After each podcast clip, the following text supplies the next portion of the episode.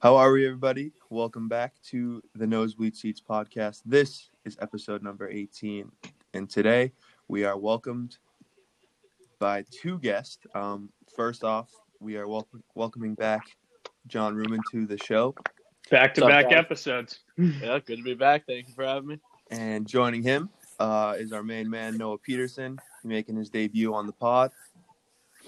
Hey boys, thanks for thanks for having me, boys. This is a great opportunity to talk sports. Uh, can't wait. Very excited. All right, and uh, today is a highly anticipated episode for for me at least. Uh, today is our N F L draft preview episode.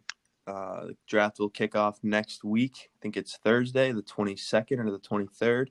Um, but yeah, it's definitely one of the most exciting times of the year for me, especially this year, considering I haven't had sports to watch in over a month. So uh, that'll be good. Uh, we have a lot of topics to hit on today. Um, a pretty loaded draft class, a pretty exciting one offensive-wise. There's a lot of cool playmakers at the top, at quarterback, at wide receiver, at running back. Uh, but um, let's kick it off. Let's talk about the um, virtual draft that they're going to be debuting this year, considering the quarantine. Um, I don't really know what much of it because they really haven't said much. They just said it's going to be fully virtual. You've heard reports that uh, Roger Goodell is going to be making picks from his basement.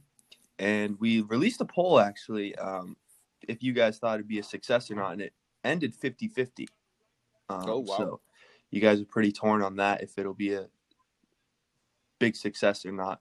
Me personally, um, I don't. I think that this is a huge miss on the N F L. They could have had it in uh, Vegas, where the Raiders are just moving to. I think that would have been a cool thing, and they miss out on that. So I, I think this is an L for the N F L. I'll leave it off to you guys now. Wait, Matt, I'm confused. How how do you think they could have it in Vegas despite all this quarantine stuff? What would they do? What would they be doing there? Well, they were going to have it in Vegas. That's where the draft was going to be. Okay. But like now it's not. Like they canceled it. So yeah.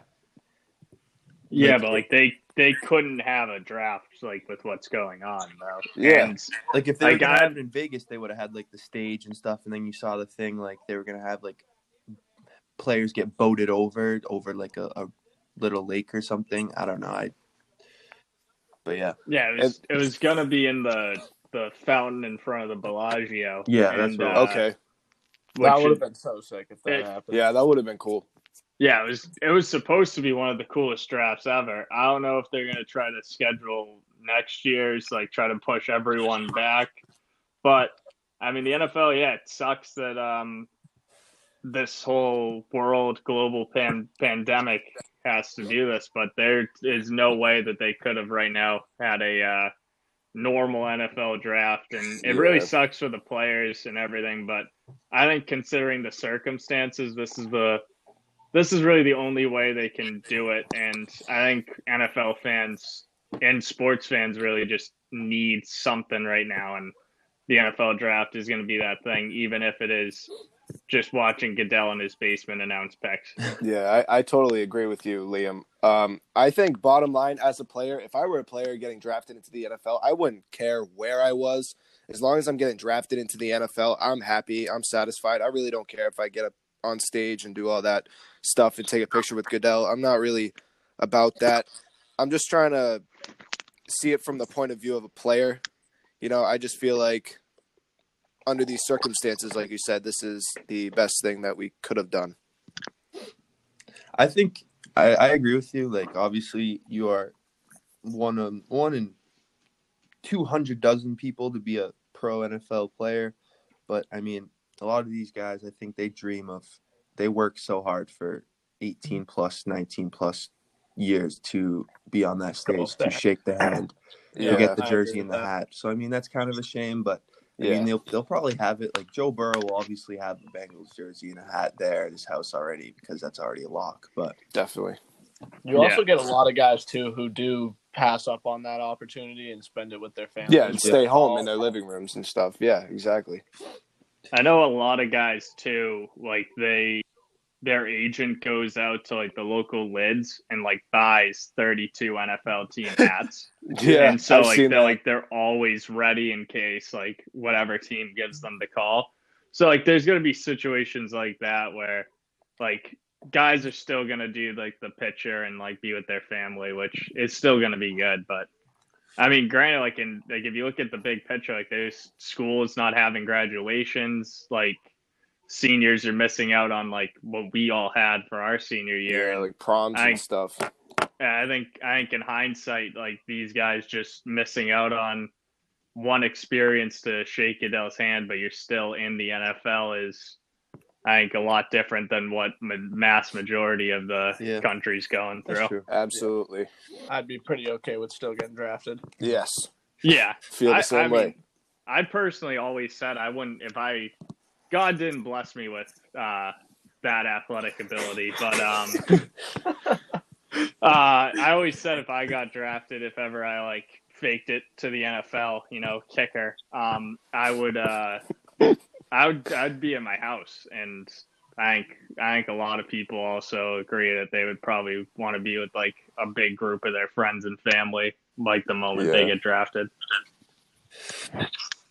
So um, it, it'll be interesting. I think it'll be cool, different, switch it up for a year. But uh, the next topic I wanted to get into was um, the wide receiver discussion. Uh, oh yeah, I think.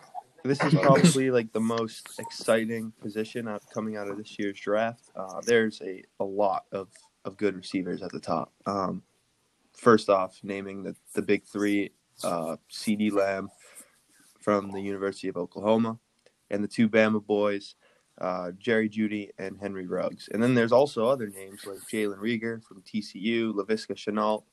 Um, but it's really the big three there. Those are the most exciting guys. Um, We put out a poll who would get drafted first, who are, who's the best. That's a pretty good discussion, so I kind of want to get into that. I'll go first. I like um, – I'm a big C D guy. Uh, I think he's just so exciting. Um, he's in a system that – I mean, the Bama offense is just loaded everywhere around. Uh, so, I mean, I feel like that's kind of gives guys like Jerry Jeudy, Henry Ruggs a little bit of an advantage. But you can kind of say the same thing for – Uh, CeeDee Lamb, because he get, he's being thrown to by uh, Jalen Hurts, who's also one of the best quarterbacks in the nation. But um, I just think he's the most exciting. Uh, he had a good combine. I mean, I was watching. He made like some crazy catch. I was watching it with Pete. He made some ridiculous catch in the. Oh yeah, that fade in the corner of the end zone. Yeah, he, yeah, that was nice. I just like his, excite, his nice. excitement factor.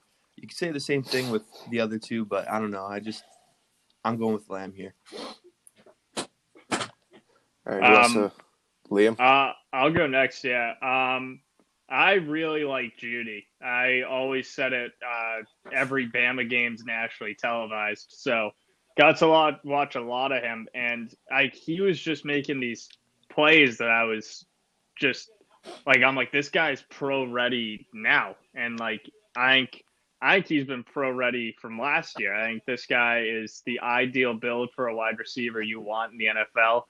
Mm. He's quick. He's not too tall, which might come to bite him. But, I mean, there's a ton of good not-that-tall wide receivers. He's six one. You mentioned uh, Amari Cooper a lot. Yeah, I yeah. I really like Jerry Jeudy, and yeah. I think he is going to be the first one gone in this draft. I agree with you, Liam. I think Jerry Jeudy is easily the, the best wide receiver in this class. His He's just, like you said, pro-ready. His route running's very good. He's You can get separation with the best of them in this class.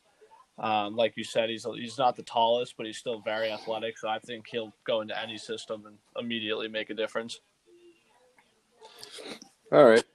So I'm a little torn here, obviously, being an Alabama guy. Uh, I watched a lot of Jerry Jeudy and a lot of Henry Ruggs. Last couple of years they've been on the squad, but I'm gonna have to take CeeDee Lamb over both of them. I just, after watching his film, he just has the insane big play ability every time he touches the ball. He averaged twenty-one point four yards per catch, which is actually insane. Like, the dude just has a nose for the end zone every time he touches the ball. Mm-hmm. Uh, he reminds me a lot of D-Hop because he's six two, one eighty-two. He's kind of long and lanky, but he's strong. He's strong. He's got that weird, wiry strength that scouts talk about. Um, but his only one, like the one thing that I think Jeudy has over him is his route running. Judy's absolutely the best route runner in this draft. His feet are insanely quick. Uh, I find no flaws in Jeudy's game, to be completely honest, but I just would rather take CeeDee Lamb over Jerry Jeudy if given the opportunity, just for the home run ability that he has. Mm. Yeah, and you really can't miss here picking either of them. Oh, yeah. Either oh, one you pick, really... you're going to get a stud either way. Even with Ruggs, exactly. too. Those top three yeah, guys, just, whichever just one you pick, you're good. Your exactly. To show, to show Ruggs a little bit of love here, um, I think if he is drafted into the right system, this guy is the biggest boomer bust out of the three, in my opinion. I mean, uh, you saw it time and time again at Alabama. When Alabama needed, like, a big conversion, I mean, he was kind of their bailout. He kind of split the safeties. He'd get over the top, and yeah, there you go. Like, this guy has the potential to be a Tyreek Hill, a guy that has the burner speed, the guy that oh, can definitely. get over the safeties and get you the home run ball that you need sometimes. And I mean, if if you go, if he gets into a, a system that utilizes Tyreek Hill like the Chiefs do, I mean, this guy could be the best out of the three. We could oh, be absolutely. having a whole, diff- whole different conversation in a year from now. Yeah, like I'm looking at his combine stats, uh, four two seven, forty-yard dash, forty-two inch vertical. That is just a, a freak He's athlete. a freak athlete, bro. A freak. No, there's no other way to put it either. Yeah, and I'm looking at where they're projected to go in the draft, and uh, right now Ruggs is projected to go to Philly at twenty-one. Yeah, I've been seeing, I've been seeing that in every single one, too. Yeah, so it looks like that. And the one that I like where I think the player has the best chance to succeed is CeeDee Lamb at thirteen going to the 49ers. Inserting him into that system, basically replacing the Emmanuel Sanders role, would yeah. be great. And yeah. I think that would be a potential nightmare for teams in the N F C West to have Garoppolo to CeeDee. Imagine the Super Bowl or the N F C champion adding a guy like CeeDee Lamb. Yeah. The N F C and, champion adding N F C or CeeDee Lamb. That's crazy. Just instant firepower on offense. Mm. It's just another spark for them to have it to add with that defense that's already like one of the best in the league. It's, yeah. Yeah. Someone else I want to also throw into the circle, um, just because he's my L S U guy. Oh, Justin, oh, Justin yeah. Jefferson. He's my number four too, Ruben. Nat, he's my number four too. I yep. have my list right oh, in yeah. front of me. Yeah, he's uh, projected to go fifteen to the Broncos, and I just think he is going to be unbelievable yeah. once he gets into the mm. N F L. And I just want to add too. So I was like looking at everyone's like height and weight, and it's all these top guys are kind of small. Mm-hmm. But then you get uh, Higgins. He's a stout, six one.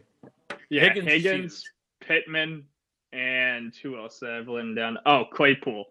Um, those are all about six four, two, yeah, six four, two twenty guys. These are big boys.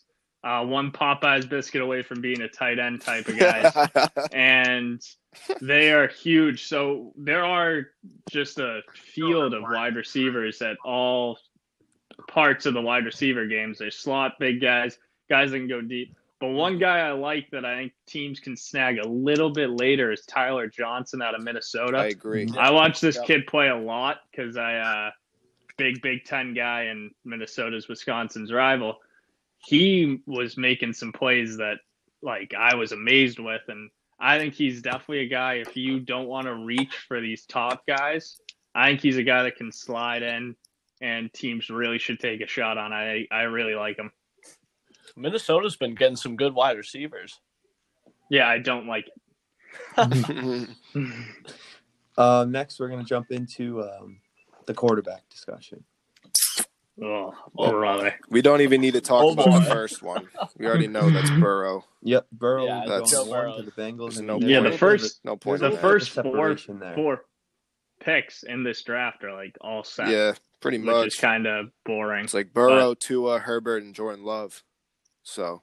Oh, I have Burrow. I was going to say Burrow, Young, uh, Okuda, and Simmons are all going to go for uh, one, two. I'm talking right? quarterbacks. Oh, quarterbacks. Oh, sorry. Yeah, I was bro. talking about. My bad. My bad.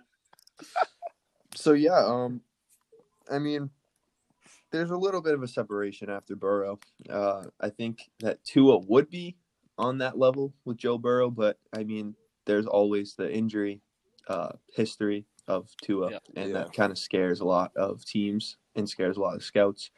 But, I mean, if Tua can stay healthy, I think you're looking at a quarterback that ranks just up there with Joe Burrow. Um, Absolutely. I mean, if if if Tua is healthy for the majority or the whole season of this past year, I mean, yeah, I think you're looking at a whole different story. Um, I think that Tua would have been the top pick. Um, you saw it, like, a year ago, the whole tank for Tua thing. Uh, that was a big, big one for the like teams like the Dolphins and stuff. But, I mean, Burrow surpassed him because of his dominance and his ability to stay on the field.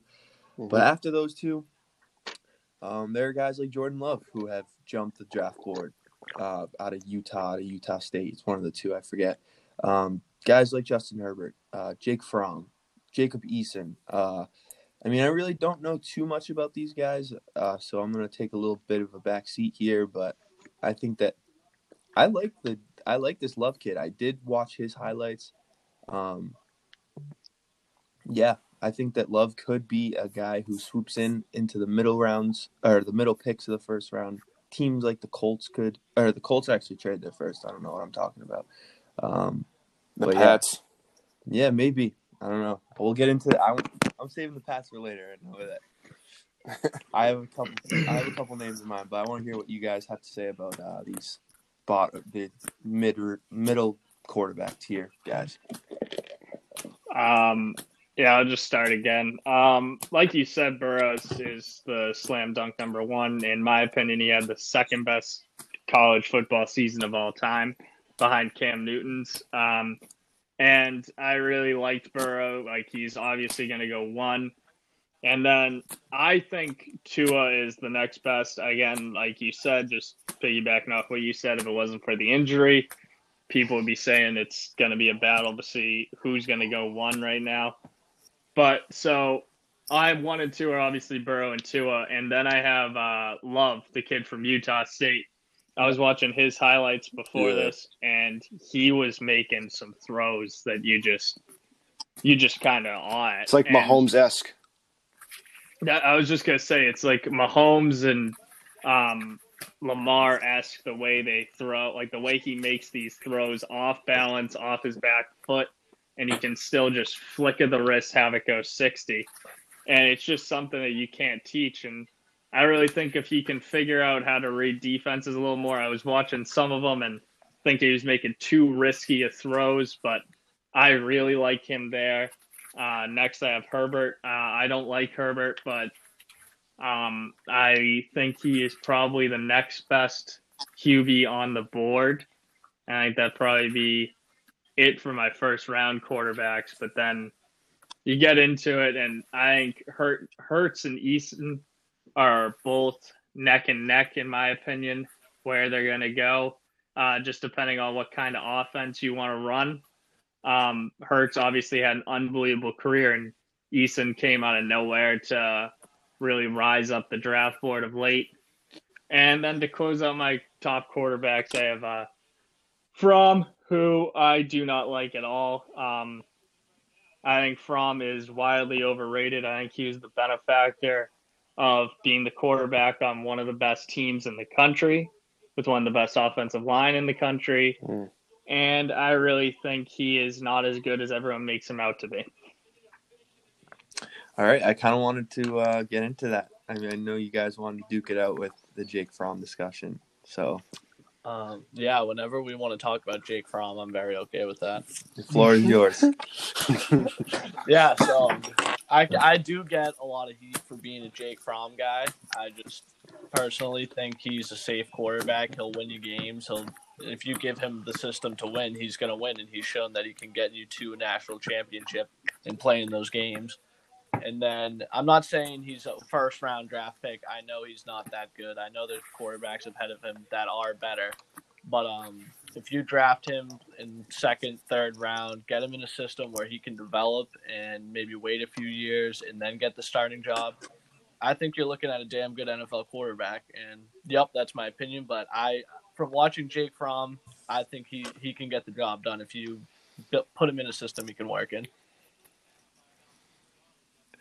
Liam?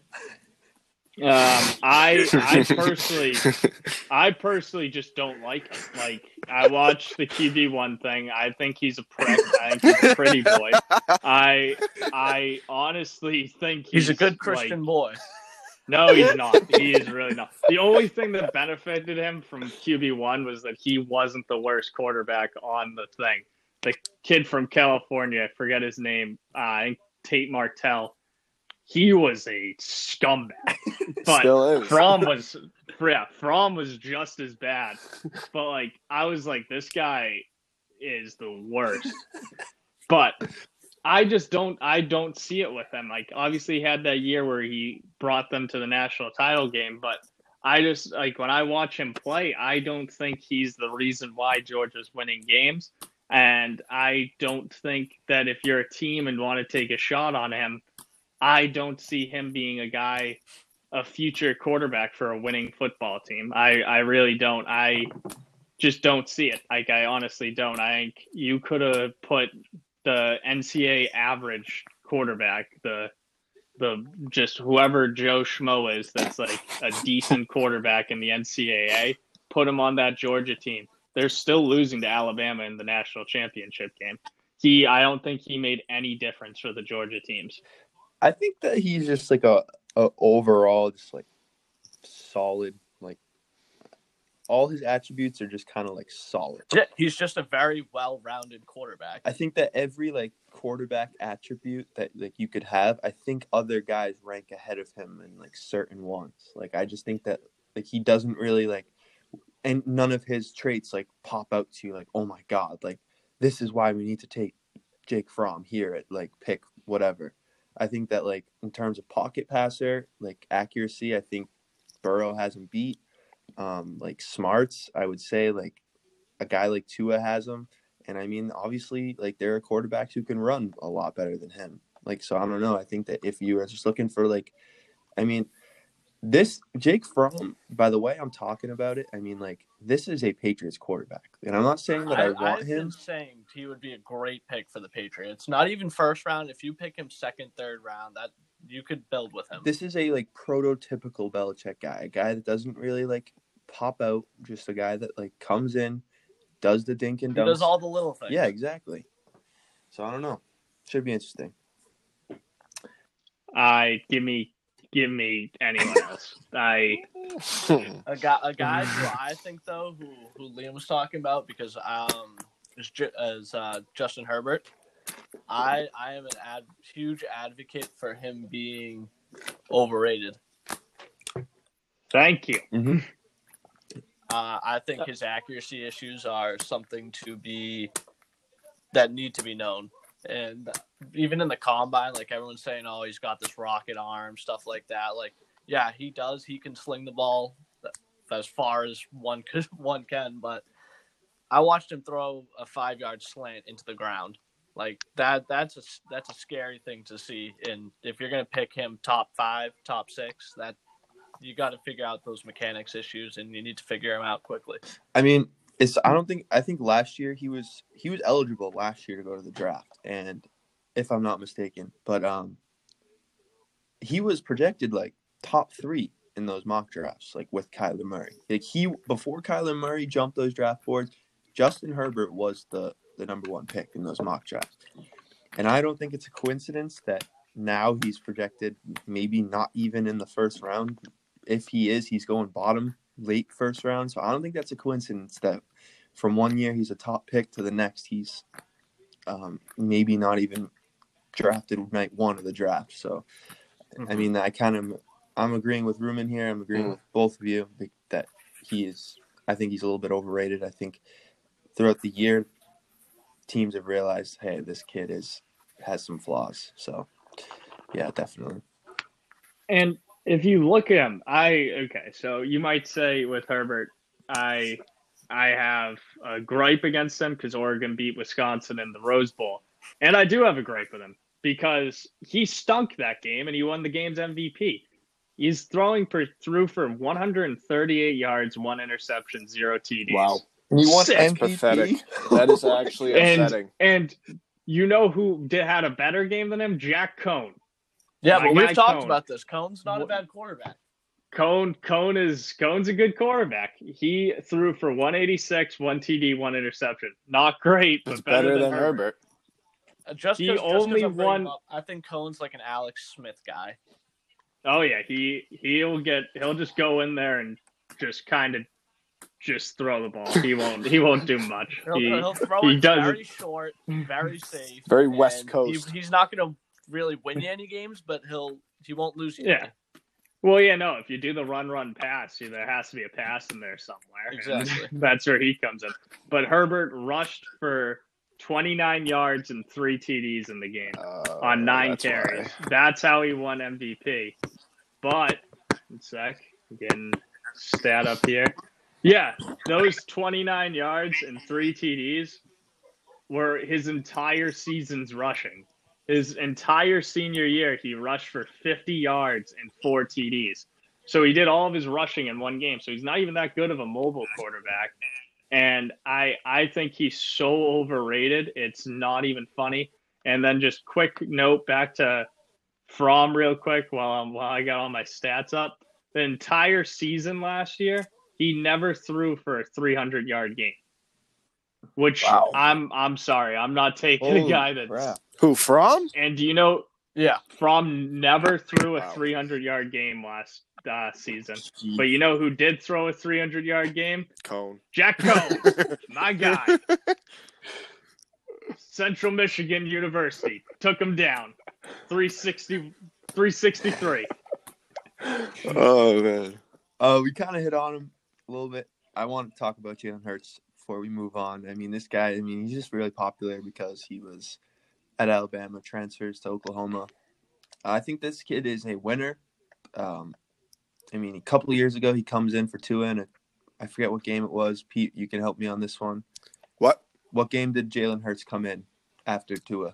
Oh, the Georgia game. Yeah, and he basically wins you the game, and he comes back. I mean, this is a winner. I mean, not many people are going to get benched and then, like, be okay with it. I think he settled into his role, like, perfectly. Um, goes to Oklahoma after transfer. Nick Saban, I mean, preaches the ultimate respect for him to this day. Um, and Jalen Hurts was pretty much in the Heisman running basically the whole year until Joe Burrow kind of yeah. took over late. But, I mean, this is a quarterback who's going to be a middle rounds. Uh, I think he's moved up a little bit. I mean, at first, he was slated to go like fourth, fifth, sixth round. But I think now you're looking at a guy going second, third round. Um, I want to know what you guys have to say about him. If he could be a potential N F L starter or he's just going to be a backup, like a, an R G three type of guy. All right. Well, I'll go because I didn't really talk much about Herbert or Fromm. But now that you mentioned Jalen Hurts, um, I have nothing but good things to say about this guy. You know, he did a lot for uh, Alabama and – his transfer to Oklahoma was a great move on his part, I think, because being in that system, you know, past Q Bs, uh, Baker Mayfield and Kyler Murray succeeded in that system, and so did Jalen Hurts. So there's something good going on in Oklahoma in terms of uh, quarterback system. But for Jalen Hurts, uh, the the thing I like about him most is that he's an extremely hard worker, and he's extremely humble and well-spoken. Um, I think this guy is definitely going to be successful in the N F L. I definitely think he's going to be able to start eventually when it's his opportunity, and he's going to succeed because this is the age of new athletic quarterbacks. You know, we got Mahomes, we got Jackson, Russell Wilson. All those guys are top tier quarterbacks, and Jalen Hurts resemble he resembles a lot of their like attributes. So I definitely think uh, quarterbacks like him and Jordan Love are going to be very successful. Yeah. Um, I agree with you completely. Also, I just got to say, uh, P D, congratulations. This is definitely Bama's draft as they have just a flurry. Dude, it's Bama's draft every year. Every year. every year. Yeah. It. I. Which also you got to think is, is there something wrong there that you're not winning more national titles with all these first round picks that you just have going every single year? But like you said with Hurts, this is it's starting the game's starting to evolve, or the Q B has to do more. And right now, Kuiper's got him slated going forty-ninth overall to the Steelers, which I think is the perfect fit for him. He'll take a year, sit under Ben Roethlisberger, learn, And then that team can be very dangerous in two years after, I assume, Roethlisberger is only going to do one more year. But a team with Hurts, Connor, and Juju Smith-Schuster would be a phenomenal big three that I think teams would have trouble stopping. Yeah, Liam, I agree with that, actually, one a thousand percent. I, I didn't know, even though that his projection was to go to the Steelers. But I have to agree with P D. I think Hurts is the epitome of a leader, and that's exactly what you need in the locker room, especially with the Steelers having all their issues. He could bring that unit yeah. together. And um, that trio would be really, really good. And the Steelers have been doing nothing but building up that defense for the past few years. So that's just that that defense is stout. And if they get that last piece at quarterback for the future at with Hurts, then – the Steelers are right back where they were a few years ago, the Super Bowl winners. Also, my favorite thing about Hurts is when he transferred to Oklahoma, the first day he got to campus, he went to the locker room and broke like the school's like quarterback squat record. Like first day, he was just like, he's a freak athlete. He squats a lot of weight, yeah. dude. A lot of weight. Yeah, he he's. I was watching it. Like, the whole team was hyping him up, and I'm like, yeah. that, like, a quarterback should He is be doing a that. Big dude. Mm-hmm. Uh, a lot of people, like, like athletic quarterbacks have that stigma to become wide receivers, and if he – I think that's ridiculous that people even have the idea of telling him to do that yeah. when he's proven to be a winner at quarterback and can can be a, a, a very good quarterback. So I think, like, for the Steelers to draft him in the second round, that would be a great pick for them. So, yeah, that pretty much wraps up the quarterbacks talk. Um, next, uh, we hit on wide receivers, hit on quarterbacks. Let's go to running backs. Um, this is also another big three type situation. I think that the mm-hmm. three big names there yeah. are uh, DeAndre Swift out of Georgia, Jonathan Taylor out of Wisco, my guy out of Wisco, and um, the third being J K. Dobbins out of O S U. That's the um, man. I think Dobbins is a little step behind these other two, um, but uh, Liam, disagree. I'm, Liam, I'm going. I'm sorry, bro. I gotta go with uh, DeAndre Swift. I think that he is uh, the overall just like better overall runner. I think that uh, more of an elusive guy. Um, given Taylor, that's more so of like a power back. Um, run it down your face. I like Swift. I think he uh, resembles more of like what the running back position is today in the N F L. They're definitely more like elusive, uh, smaller guys than there are big power backs. I mean, if this was ten, fifteen years ago, Jonathan Taylor is what the running back resembles. But um, I like Swift here, given that he was more – I mean, you could say that Taylor was like Wisconsin's offense. Uh, but I like oh, I like the fact that Swift yeah. really wasn't. I think that Swift was kind of more of like a um, accessory, more so of like a, a neat, like a number one option. That's why I kind of like him. So, I mean, I you know where Liam's going to go with this. So, I mean, let's give it to him first. Um. Yeah, so I obviously am going to pick Jonathan Taylor as the best running back in this draft. Uh, no surprise there, or maybe big surprise. People are gasping and fainting in the background. But, uh, yeah, no, he is a stud. Um, I watched every Wisconsin game except for one, and it happened to be a freaking Illinois game where I don't want to talk about it. But, um, yeah, so Jonathan Taylor was unbelievable this year. I personally think he is the best running back in the history of college football. He put up numbers wow. that are wow. He is he is hot take. He is hot the, take. He is he is the only running back in college football history to rush for six thousand yards Bush? in his first three seasons. Not in his first three seasons. Barkley? He was a true true freshman. Sophomore year and junior year, he rushed for north of uh, six thousand yards.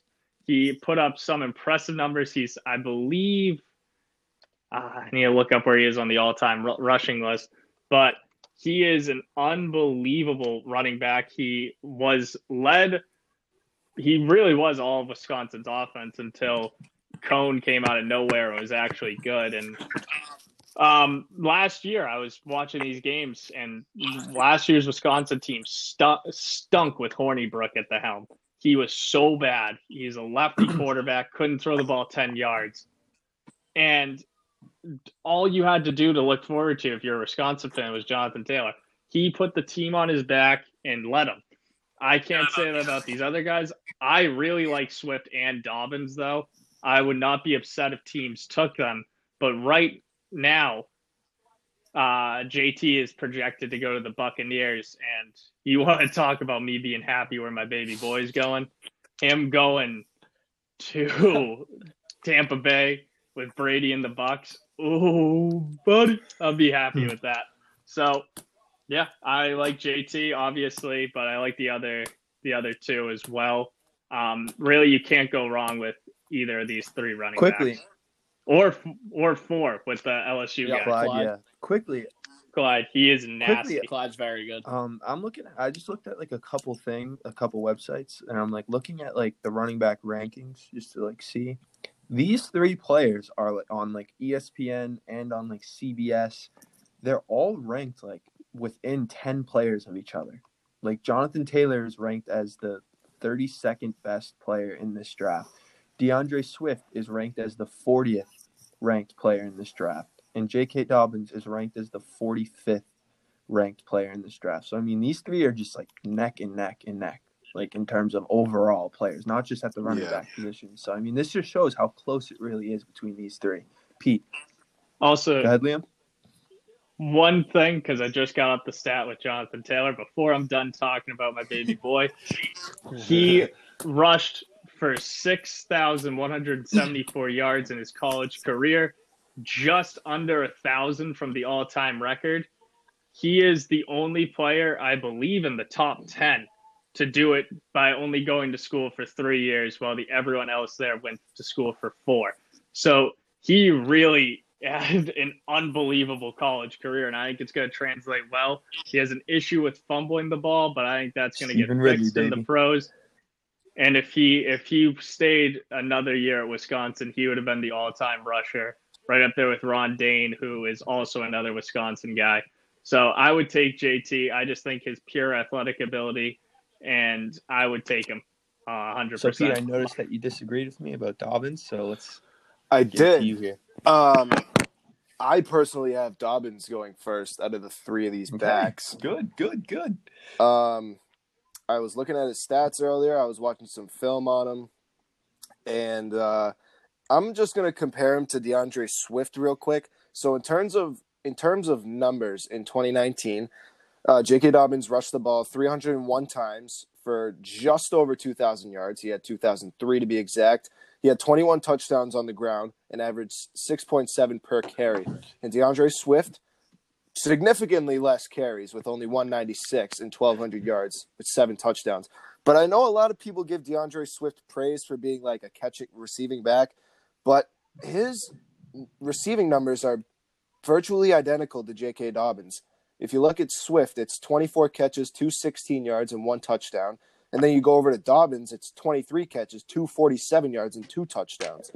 So I'm just... I'm really not believing the whole DeAndre Swift is a better pass catcher than J K. Dobbins and possibly J T. I'm saying that he's on the same level as Dobbins, and Dobbins is obviously an inch taller and has a couple more pounds on him. But I don't know. I'm just going to keep this short and sweet. I do think uh, I'd rather take J K. Dobbins before I would take J T or DeAndre Swift. All right, Ruman, you got one of each, so you're the deciding factor here. Yeah. Um. So. This is tough. It's a tie right now. I'm trying to put it together quickly, but it's either Jonathan Taylor or J K. Dobbins. Oof. Hate um, to see it. Yes, sir. Yeah. Take that running back, baby. Sorry. I just uh, I think I don't think Swift is really a dynamic enough running back compared to Dobbins and Taylor, and Petey's argument with uh, the receiving, I think that's spot on. I think he's just as good, not that much better, if that, than Dobbins and Taylor. So I think those are guys are more just well-built running backs. And Jonathan Taylor is a beneficiary to uh, Wisconsin having one of the best O-lines in the nation consistently. So, like, you can kind of say that makes his numbers better just for the Cowboys example, they always have a good running back, but he doesn't get touched for four or five yards before yeah. someone hits him. So I, you can't miss definitely with Dobbins, with any of these guys really, but um, I'm going to say I I personally would take J K. Dobbins. Yes, sir. Nah. All right, hear me out. I got to go you there, but also I got to just hype up my guy a little bit, Clyde Edwards-Alaire. Uh, I think the guy's built like, if you remember him, Jonathan Stewart. Yeah, yeah. Big. Yeah. Ton, tons of fun in the backfield. And But he's he's a shifty guy for being that small and that big. Like, he's got his legs are like tree trunks, but a lot of times you'll see him just uh, juking out defenders. So his receiving's really good too. I think he's a good guy to get later in the draft as well. All right, my closing argument here, because I pretty much took the L with like rankings. We all know that running back, the running back position, it's often compared to a new car, and as soon as you start driving that car, your miles start going up. And you yeah. get less and less value with that. I mean, you see it time and time again with so many running backs in this league. I mean, first first name that comes to mind is Todd Gurley. There's so yeah. many guys that just yeah. like, were studs, and then two, three years later, I mean, they're being shipped off for nothing. I mean, Todd Gurley got released. No team even wanted him. And if you think that this whole theory doesn't start when you're in college, you think it starts as soon as you get to the N F L, you're dead wrong. I mean, like, mm-hmm. and Jonathan Taylor's wear and tear. Yeah, exactly. Like this, Jonathan Taylor was just used so heavily. Yeah, and huge you workload. You can kind of say the same with J K. Dobbins. Mm-hmm. Like I said, DeAndre Swift was a was a accessory to this Georgia Bulldogs team. Like he had mm-hmm. like far less like attempts, far less catches. Like he just was not used as much as these other two guys, and that I think could make a difference. Like. I agree with that longevity. If you want a running back for years to come, that's a great pick to have. You just want a guy that like is like clear of injuries. I mean, look at look at like so. I mean, there are cases where guys overcome it. Like look at Nick Chubb. I mean, he suffers like one of the most brutal injuries that you could like find on YouTube. And look yeah. at him now, he's a stud. But I mean, in other cases, guys like Sony Michel like had an injury, a little bit of an injury history at Georgia. And, I mean, it's resulting him now, I would say. I mean, I don't know if the Patriots just haven't figured out a way to get him going, but, I mean, he has just not been the runner that you wanted drafting him at mm-hmm. thirty-one overall. So, I mean, I just like the fact that DeAndre Swift is far, far and above the the freshest out of these three. So, I mean, that's that's kind of why I picked him there. I mean, you're right, though, Vic. Both of you are right. I did. I honestly had no clue those receiving stats. I'm happy you said it.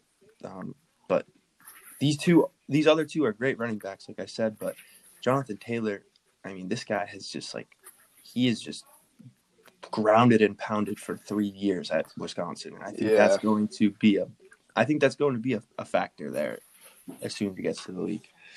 Mm-hmm. Yeah, he uh, he had three hundred rushing attempts every year of his yeah, career. That's a lot. Um, wow, which wow. is a lot. Wow.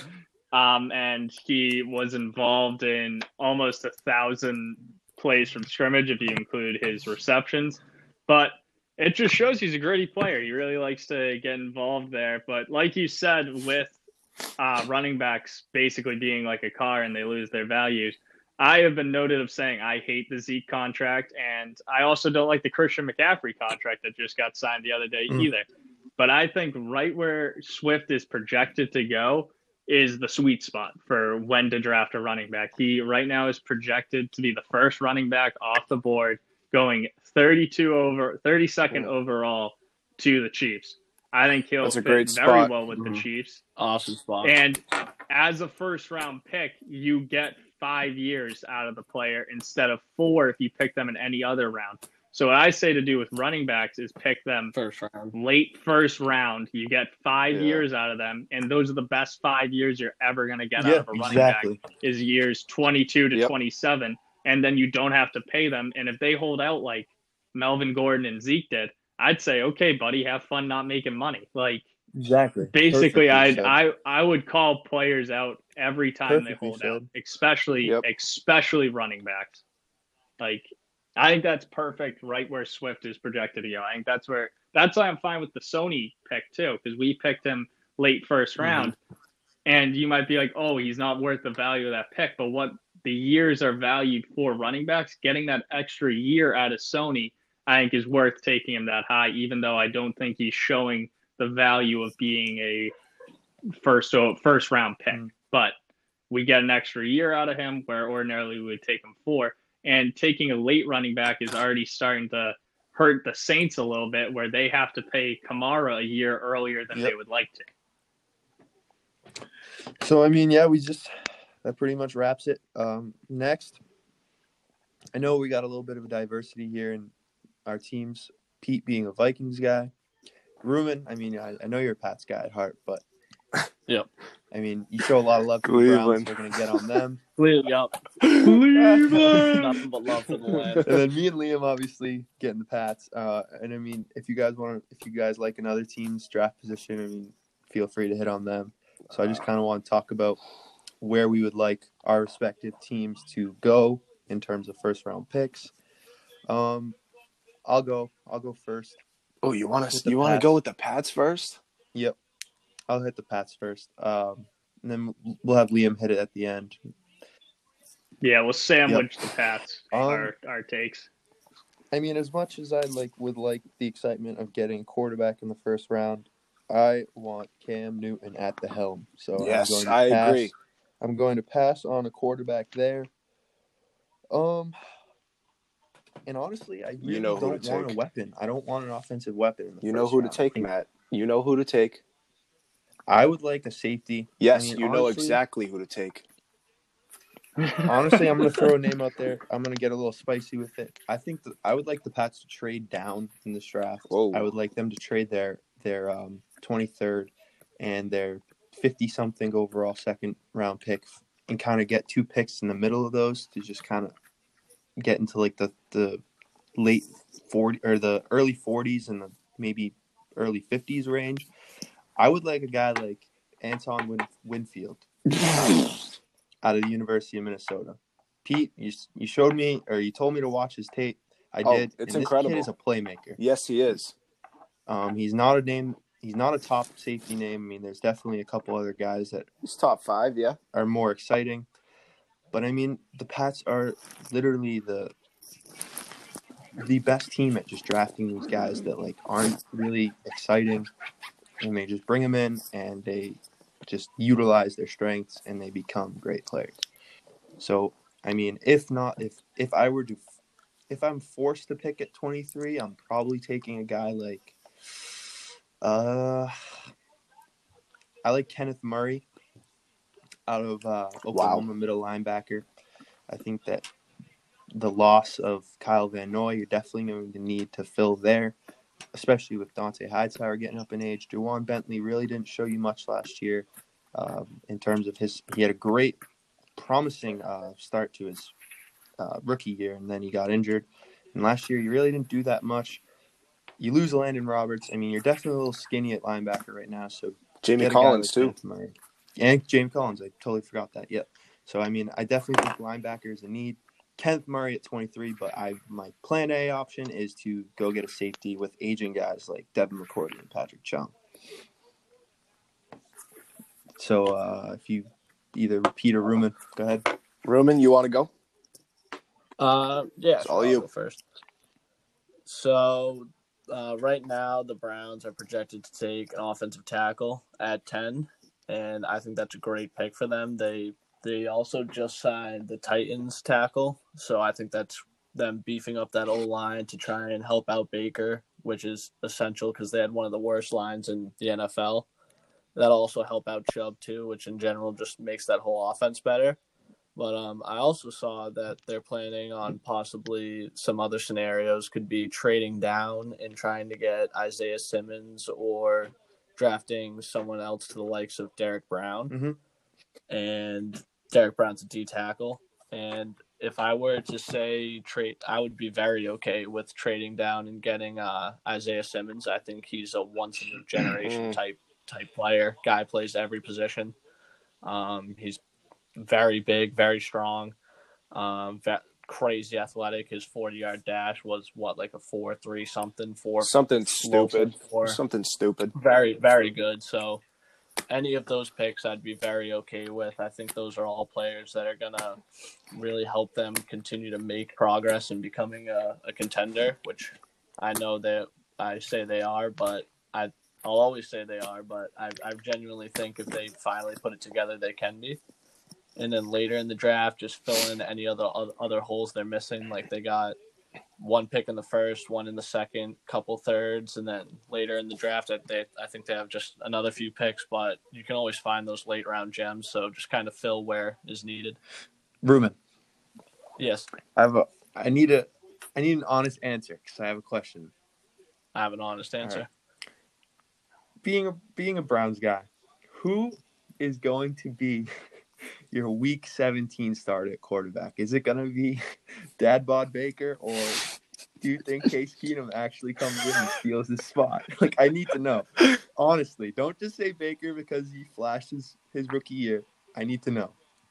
No, no, I, I I won't be biased for this, but um, truthfully, I do think it'll be Baker just Baker. for the fact that um, Case Keenum, I think they brought him in to kind of say like, hey, we're we're getting a guy who can take your job and will take your job, so you better step up and start playing. That's good. I love that move so that they did. I think that was a great move good. by the front office to try and kind of like subliminally say like, get your shit together. Yeah, it's awesome. Bro, and then also, Case Keenum stays um, slept on, bro.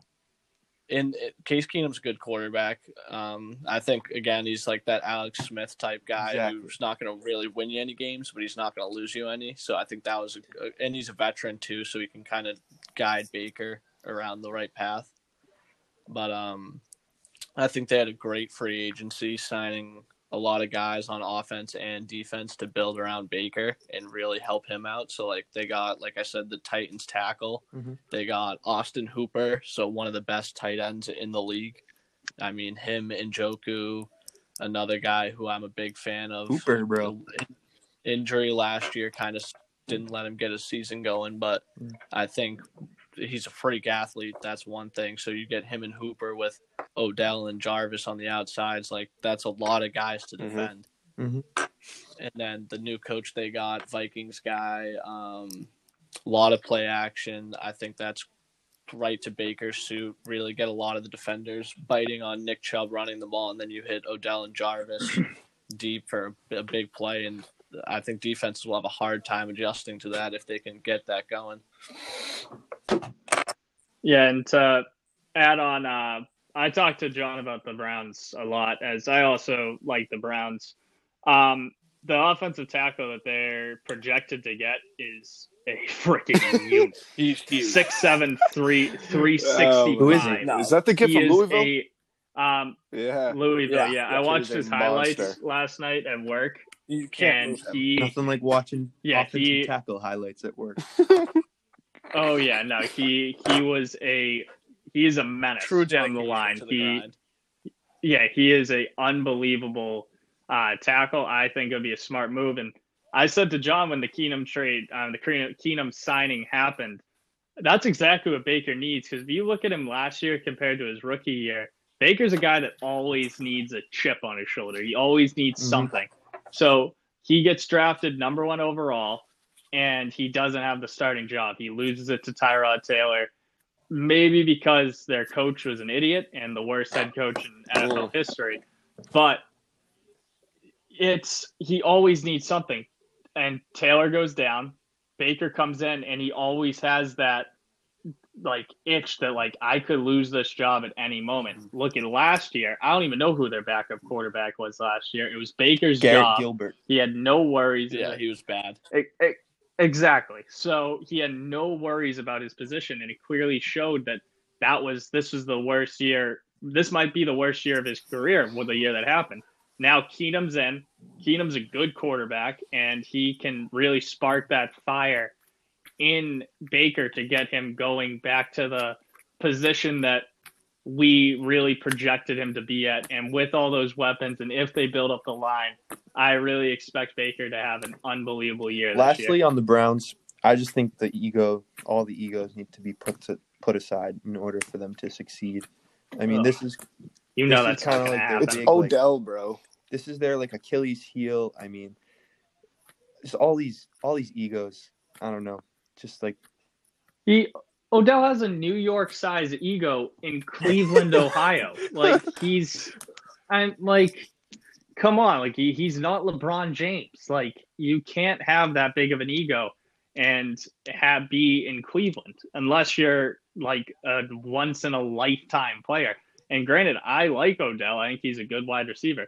He's not a once-in-a-lifetime wide receiver. He is a very good wide receiver, but he is going to continue to have that mindset of like, oh, man, I'm that dude. Uh, it's New York. I made that one catch that one time. Y'all remember that? It was cool. Like, he, like, I, I, I don't think he's going to put his ego to side, and I think that's where other guys have to step up, and that's where I think guys like Hooper and guys like um, why am I Jarvis are going to step up and have great years this year. Mm-hmm. All right, Pete, with the Vikings. All right, so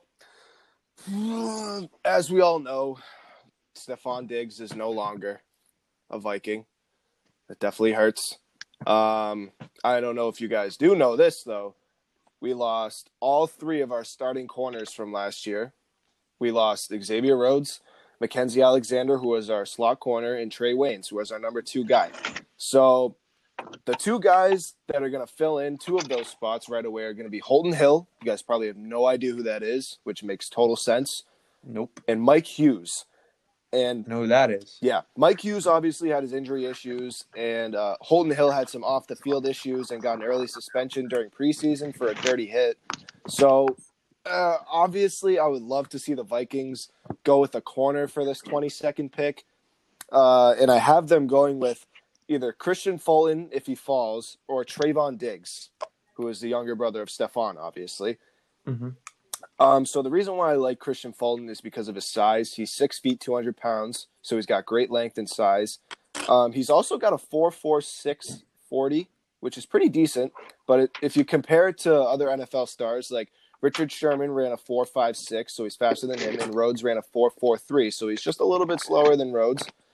But um, one issue I see with Fulton's game is that he's not a very secure tackler, but you don't really ask for that at the corner position too often. But he did have fourteen pass breakups in twenty nineteen, and that is a big number. That is a lot of pass breakups. So he's definitely a ball hawk, and he can definitely make big plays on the ball that we need. And with Diggs, Uh, also issues at tackling. He likes to go for strips instead of tackles, and that causes him to bounce off of, uh, you know, running backs and bigger tight ends. But he had three interceptions and two fumble recoveries and one for a touchdown, the one in uh, versus Tennessee that he returned like one hundred two yards. Um, he's a big guy, too. He's six two, two oh seven. He didn't run the forty, but in game film, he has good speed. Um, so, yeah, those are my two go-to guys at the twenty-second pick because I think corner is our most needed position. Um, now, for the offensive side of the ball, Vikings have always had their issues with the offensive line, but the biggest need for us right now is definitely to get another wide receiver to complement Adam Thielen, and I just don't think B C Johnson is the guy to do it right now. I would love to see B C Johnson stay at the three spot or maybe go to the two. I, I don't really know, but I'm hoping – for this uh, twenty-fifth pick in the first round, I'm hoping that Justin Jefferson falls to us. That would be unbelievable. That would be an awesome pick. That would be perfect. He's six three with four four speed. He could start immediately on the other side of Adam Thielen with B C Johnson in the three. He has so much production. I don't remember what game it was, but he had four touchdowns in one game. He had uh, one hundred eleven catches, over fifteen hundred yards, and eighteen T Ds on the season. So that is my ideal wide receiver pick. But if I'm being more realistic, and if Justin Jefferson doesn't fall to us, I'm saying we take a guy that is just like Diggs and Jalen Reagor, the wide receiver from T C U. Um, the reason why he gets compared to Diggs a lot is because they are virtually the same size. Reagor is five eleven, one ninety-five, and he runs a four four seven, and he can just come right in and bring that big playability that Diggs had, deep balls down the field, and Pff, I don't really have much else to say about that guy. So, and uh, just, just to touch on wrapping it up the, for the Vikes. Uh, I really mm-hmm. like where the Vikings are at. Obviously, they lost some pieces, but as long as Mike Zimmer's at the helm, uh, I think they're always going to put out a team that's successful. Kirk, Kirk Cousins is obviously a good quarterback. Dalvin Cook yep. is an elite running back right now, getting into the prime Absolutely. of his career. Uh, Boone is also the backup running back, is also wicked good. So, yeah. And Madison. Madison is also So a good. running back by committee yeah, type team I like. Um, right now you guys are projected in the mock draft to get the wide receiver from Arizona State, who Brand Brandon I yeah, I was going to not even bother pronouncing that last Brandon name. Ayuk. Um, I don't know much about him, but yeah, I'd agree. Yeah. Like, I think you guys need to address some gaps on the defense, I think, before you address the wide receiver issue. Um, because I think wide receivers are more of a luxury to have. And I think if you build up the defense, the Vikings can make yet again another deep playoff run and maybe not get screwed. Yeah, yep. I agree with you on that, Liam. If they build up that defense, their offense kind of already plays. Obviously, Pete, you can chime in if I'm wrong, but the offense is a lot of run first, play action, and kind of control the tempo. Absolutely. You're so right. If, if that defense is just a, a brick wall, then I feel like that's the priority for them this offseason. I'm going to say that this – I mean, I know it, it like hurts to lose like a big-name guy, but I think that – the Diggs trade was so, like, smart for the Vikings. I mean... Oh, it was a great trade. Don't get me wrong. We got so much value for him. Yeah. Mm-hmm. I think both parties got Especially what they wanted. At, like, the time of it. Like, one, I mean, first off, I think that Diggs kind of got a little bit of a... became a little bit of a diva at the end of that. Yeah, um, of course. He had his issues. I mean, he, you can say, like, he wasn't, like, pouting, but, like, he was. He was. Like, I think he No, he, he absolutely uh, was. Backwards hat kind of guy. He was starting to become a backwards hat kind of guy. Yeah, he, he was Odell-esque. Backwards hat kind of guy. Odell-esque type of player. And I think, just like, I think in the game of football, I mean, I, I never played, so you guys can say I'm wrong, but I just think that's such a distraction. Like, it's such a huge distraction. And it's just, like, it's more so, like, I don't know. I just don't think it, like, gets enough, like, attention. Like, I think in order to be a great successful team, you need everyone bought in one hundred percent. You can say that for like every other sport, yeah, but like football, it's like you can make even more of a case just because like you just need like total chemistry. You need everyone bought into the same system. Yeah, football is like one of the true team sports where exactly. every single guy needs to rely on yeah. the guy next everybody needs then, to be on the same page. And then you talk yeah, about like not even a week earlier time. not even a week earlier you see one of the game's best receivers, a, a receiver who is, I think, much better than Stefon Diggs, go for practically nothing. And then you trade a guy that just because he's a couple years younger for way more value, like way more value. I mean, I think the Vikings were the clear-cut winner of this trade. Yes, the Bills, mm-hmm. like, revamp offense, get a true-cut number one receiver. That's great, but I, I liked what they did here. I think that, like, for the cost of what they got him for, they traded him for, and just because of the fact that now you have a guy, like, they're going with Thielen, like, Thielen's the number one, a dog, like, I love Thielen, I love his story, and, like, I don't know, I think the Vikings just, like, benefited from this in, like, and more also than with Diggs, like, he's always, trade. like, even though he got traded from Minnesota, he's always going to be, like, loved in Minnesota no matter what. After the whole Minnesota miracle, he is definitely going to be oh, yes, regarded. I think definitely. he's actually going to go back to Minnesota eventually. I think he's probably going to end his career there because I honestly think he he is so loved there after that obviously spectacular play. And man, I just feel bad for Saints fans, but um they like just he is an I just think I think the Vikings are gonna have a good year, and I think Diggs is gonna have success in Buffalo. But I think he's also gonna go back to Minnesota. I think he's gonna end his career there. I like that. I would like to see I like that. that. All right, um, we've hit on all of our teams, so let's wrap this up. Oh, whoa, whoa, whoa! One sec, I gotta mention my take on the Pats and. Yeah, and Liam's got a sandwich. Oh, right sure now, finish bad, the sandwich. Bad, the Patriots Sorry. are projected to select Wisconsin outside linebacker Zach Bond. And man, oh man, do I want him to be a Patriot. Ooh. I would love for one of my baby boys are going your, ba- your baby boys set going in on. this one. And I would love for the Patriots to get him. He's a great outside linebacker. He can rush on the edge. He's great at delayed blitzes. because he's he's wicked fast. He's unbelievably fast. He ran a four six forty. So as a linebacker, that's pretty impressive. And I really think he can bring um, a factor to the Pats. He maybe would be a backup for a year, but with the loss of Collins and Van Noy, I think the Patriots need to go linebacker here. And but at the end of the day, it's Bill Belichick. We're probably not actually picking at twenty-three. We're probably going to trade down and get a third and a fifth. But it's I really like that. And I think the Patriots, I really don't want us to draft a quarterback. Um, I don't like any of the quarterbacks that are projected after our picks really to come here and try to fill in the shoes of Brady. I'm fine with just going with what we got, maybe getting Cam Newton. If we can get Cam Newton, that'll be huge. I think he can rejuvenate his career here. But I think the Patriots need to address some holes on defense and maybe beef up the wide receiver position a little bit. That's where I think a guy like Tyler Johnson from Minnesota, who's projected to go a little later, I think that would be perfect for us to get. And I really think the Pats are going to continue this train of success.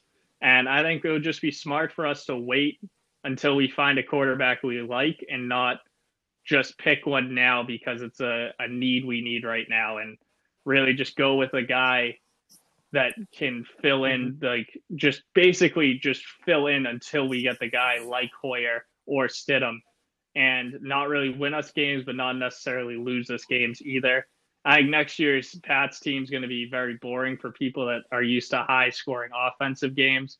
And I think it's going to be like, oh, and the Patriots defeat the Dolphins seventeen to ten here in Miami. Like, it's going to be games like that where it's our defense really mm-hmm. showing up. And and at the end of the day, we have Bill Belichick. Like, we're going to be fine. yeah. yeah. That's that's the one thing for me being a Pats fan, just the – the I don't even know the comfort of having Bill Belichick still running the team, even without Brady. Just easily, in my opinion, the greatest coach of all time. I don't think anyone else really compares to it. So his his the way he builds up that defense, like Liam was saying, I think that's going to be a strong the the the like the back the I don't even know what to say. The uh, they're going to carry the load, and also the the running back by team. Committee that we have Definitely. Too. Is going to play a huge factor in our team with Sony, White, and Burkhead. Or, and oh, definitely. I, I honestly think we're going to be fine. I don't think we're going to be, like, having buys and all this stuff that we're accustomed to.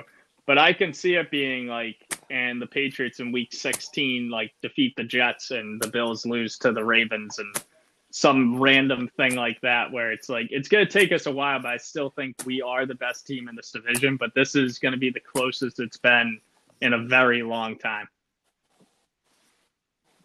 In a while. Oh yeah. Yeah. And I think if there's a time, this is the year for Sony. And, and hopefully uh, we signed uh, a fullback. I'm blanking on his name right now. Yeah. He's good. And I know like people and are like, oh, it's a fullback position. The Patriots' run game usually thrives with a good fullback. Um, obviously, Devlin was hurt with the neck injury all of last year, and it clearly showed that he was a factor in our run game not having as much success as we did the year prior. So with a good fullback, maybe Andrews comes back at center. I don't know what his deal is. He might retire, I've heard, because he had uh, blood clots in his lungs.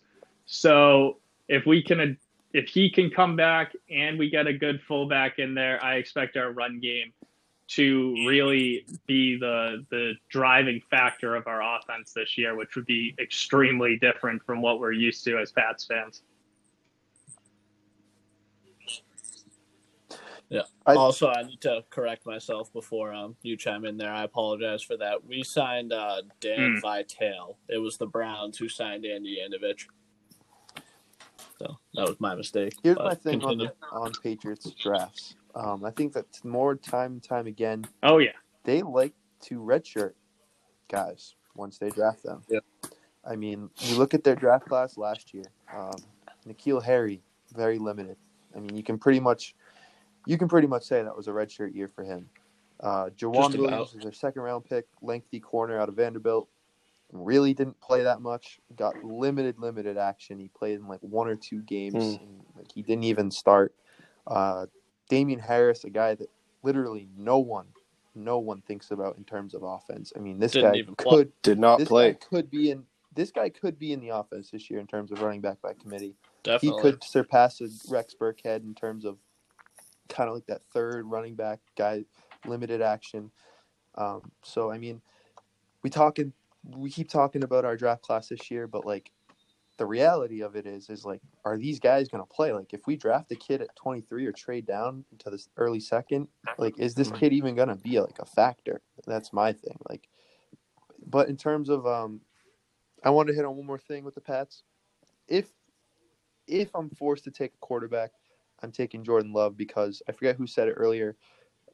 The comparison, I, I just think that this kid compares to like Lamar and uh, Mahomes. I mean, he's from like, he's from a school that you don't really like think of in terms of like top tier colleges or football programs. Look at Mahomes, Texas Tech. Like Mahomes was Mahomes was a guy that wasn't even on first round draft boards until like a couple weeks before. Yep. And then the Chiefs must have like just saw that like X factor that he brings, and they trade up like twenty picks to get him. And I think that like if if by some reason some team doesn't do that with Jordan Love, I would love the Pats to take a flyer on him. I think he does bring that, like, I don't know. I, I think it, whoever said it before, Pete, he compares to Mahomes and Lamar just in terms of, like, ability to run the ball, pass the ball, make exciting plays, more than just, like, a uh, pocket passer quarterback. Plus, I would just like to see Belichick make that transition. You know what I mean? Like, mm-hmm. Yep. his whole his whole time in New England, he has brought in pure pocket passers. Yeah, an old school yeah, style. Yeah, exactly. And I'd like to see Bill Belichick kind of like get in the trend, see what he could do with the guy. Like, imagine like if Bill Belichick could like, if he could coach up a guy like Mahomes or Lamar. Like, I'm not saying he can either. Like, maybe he's just not that type of coach. But like, I'm just saying if they could get Love and they work it out and they find a system for him. And that's scary right there. Yep. Just another Another thing, if our offensive line can stay healthy, percent. obviously uh, Scarnecchia and our offensive line coach retired this year. It was a huge loss for the Pats, as he was probably the best offensive line coach in N F L history. Obviously, it's tough to say, but, I mean, when he's our head coach, the Pats offensive line is just built different. If they can stay healthy, our offensive line core right now is looking like Isaiah, Isaiah Wynn, Joe Thuney, David Andrews, Shaq Mason, and Marcus Cannon. That's a pretty strong offensive line, especially if we're going to go strong with Stidham line. At the helm. Yeah. And having that offensive line around a young quarterback is mm-hmm. really going to give him confidence, time to throw, and time to make decisions that I really think is going to make a big factor in this Patriots team still having success. Mm-hmm. So we'll see where it all turns out next week. But um, one final topic we want to hit on is our predictions for offensive and defensive rookie of the year. And honestly, like we could we could do it now, and then I mean I know you guys want to come back on for a post draft episode. And honestly, if you like a pick, you like a fit, we could change it up next week and do this whole. whole topic over again, because our answers could change here. We'll see. But um, I'm going to go offensive rookie of the year. I'm going with Tua Tagovailoa.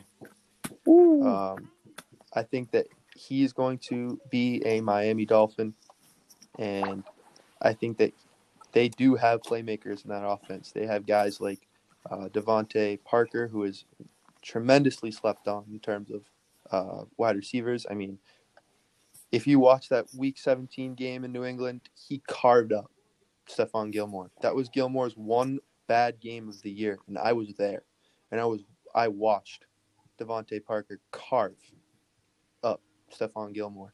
Um, I think that the Dolphins are kind of – I think they're rejuvenated. They had a big offseason. I'd agree with that. They have a, they had a big offseason. They signed a couple Patriots. Brian Flores is a good coach. I mean, like – look at the turn that the Dolphins made last year. They they had a gruesome start to the season. They get waxed in Miami by the Patriots. week two, week three, I forget what week it was. And they just had a really terrible start to the year, and that's when the whole like tank for Tua thing came, because they were undoubtedly going to get the first overall pick. And then for some odd reason, Brian Flores gets this like pretty low talent-wise team to buy in, and they had a pretty they ended end. they ended the year in yeah, uh, their last eight games so, above I mean, five hundred.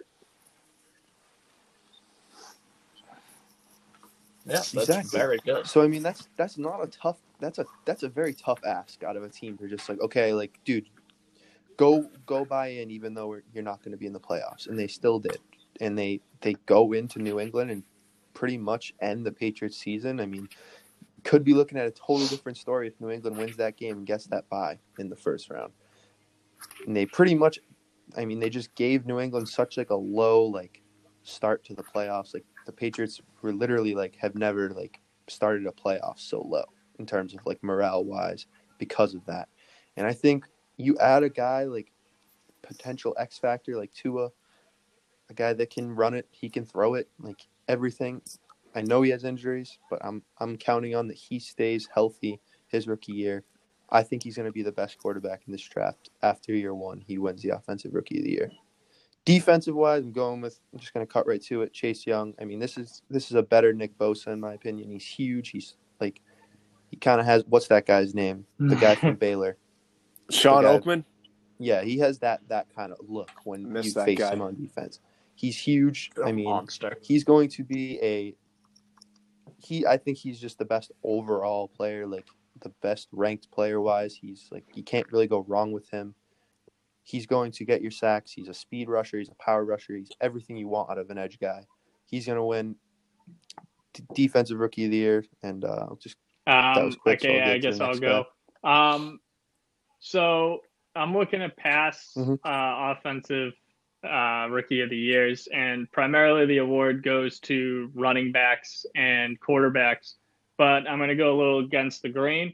It hasn't happened since two thousand fourteen with Odell Beckham Junior But I'm going to go with CeeDee Lamb is going to win uh, Offensive Rookie of the Year. I oh. think if he does go to San Francisco, like he's projected to go, obviously this all depends on where guys go. And I honestly think if he goes to San Fran and the way they establish the run, if they can get play action going with Garoppolo, I think he's going to have a phenomenal career. He's going to slide right in there very nicely. And I think he's going to have an unbelievable season if he does go to the 49ers. If he goes somewhere else, though, that's where I get a little uh, worried. But on a team like the 49ers with Garoppolo throwing him the ball, I think he's going to have an unbelievable rookie year.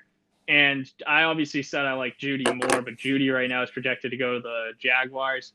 And I just don't know about Minshew yet. I love Minshew, Oof. but I don't know about him. And the other uh, wide receiver projected to go uh, next after CeeDee is uh, Jefferson.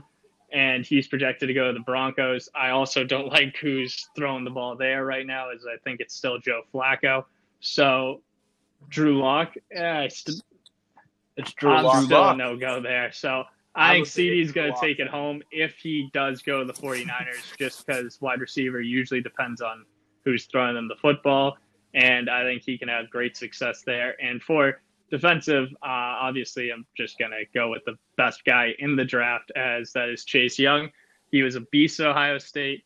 He really did whatever he wanted to against any team he played. He broke the Ohio State single-season sack record in like eight games, and he really is an animal. Um, him just being a factor is a huge reason why in the Big Ten title game uh, they beat Wisconsin. Wisconsin was up at half, and it was looking good. But, you know, you have to double-team him every single snap, so that allowed for other guys to take control and really move on. So I really think that he can be a factor. He's going to be a guy that teams have to look out for. And like you said, he's just a better Nick Bosa, in my opinion. I think he is a great edge rusher, and I think he is the best player in this draft.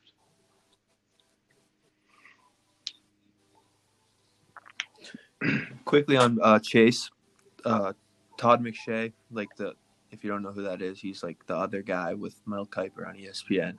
He said, I watched him say that Chase Young is like by far and above like the best edge rusher he's ever covered in his like fifteen years at E S P N. So I mean, like, that kind of just shows how dominant this guy can and probably will be in the N F L.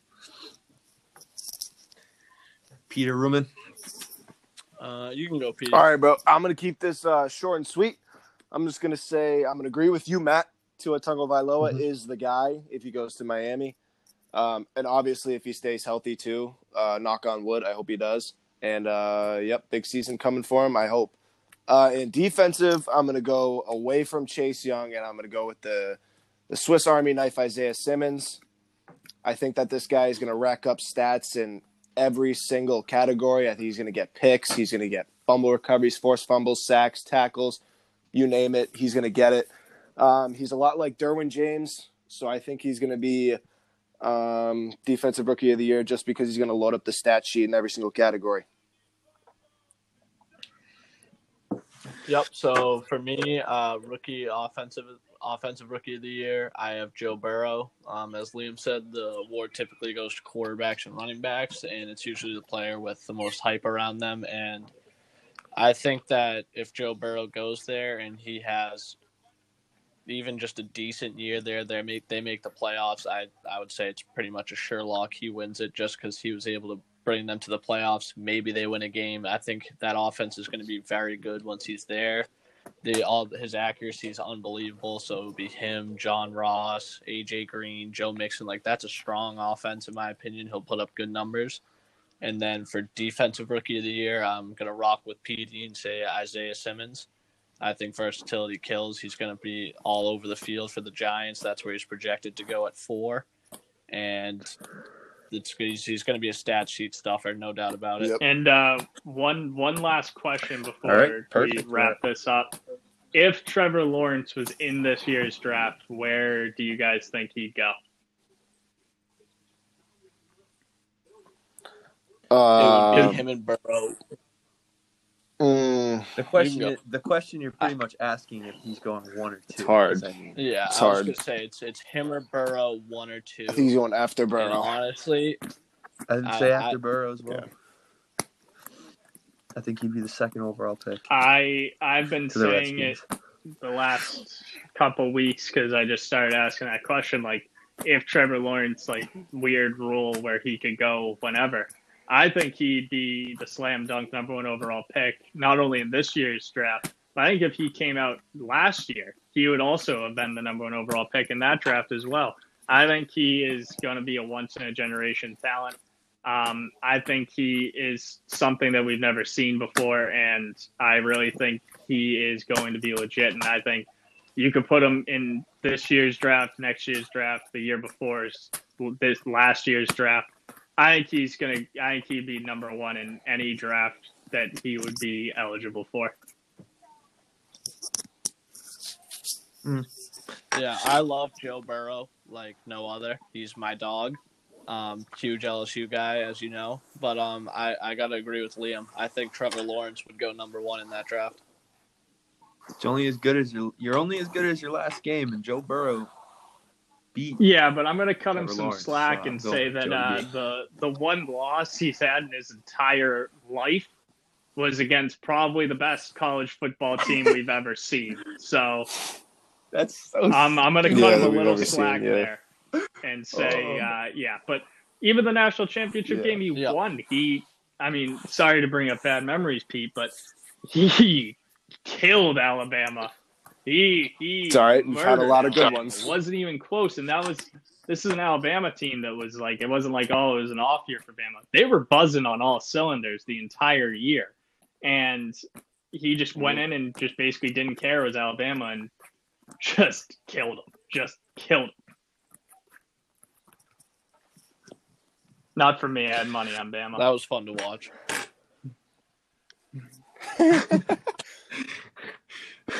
All right. Um, so next week we will uh, definitely be coming out with our post-draft episode. I mean, I hope you two come back on. That'd be awesome. Absolutely. Yeah, definitely. Perfect. Perfect. But uh, yeah, we'll be hitting on picks we loved, picks we hated. Maybe our picks change on the rookie of the years once we see like if Tua goes to Miami. If he doesn't, that could change for me and Pete. I don't mm-hmm. know, but um, definitely that kind of wraps it up here. Um, we hope you enjoyed. Uh, we will see you next week for our post-draft. Uh, we hope you continue to stay safe, continue to wash your hands, and um, I think it's safe to say we all miss sports, so I think the draft is going to be good for us. I uh, keep keep following so, the career uh, yeah. of uh, yep. Dip McGiff, uh, the head coach of Wyoming that I'm tweeting about on Wisconsin. um, I'm on Wisconsin, on Wyoming. Um, he's just having a hell of a year and in the Orange Bowl against Miami. So if you're missing sports that much, uh, just follow me playing N C A A football eleven. All right. That's peace. Oh, man. Perfect. All right. Thanks for having yep. me.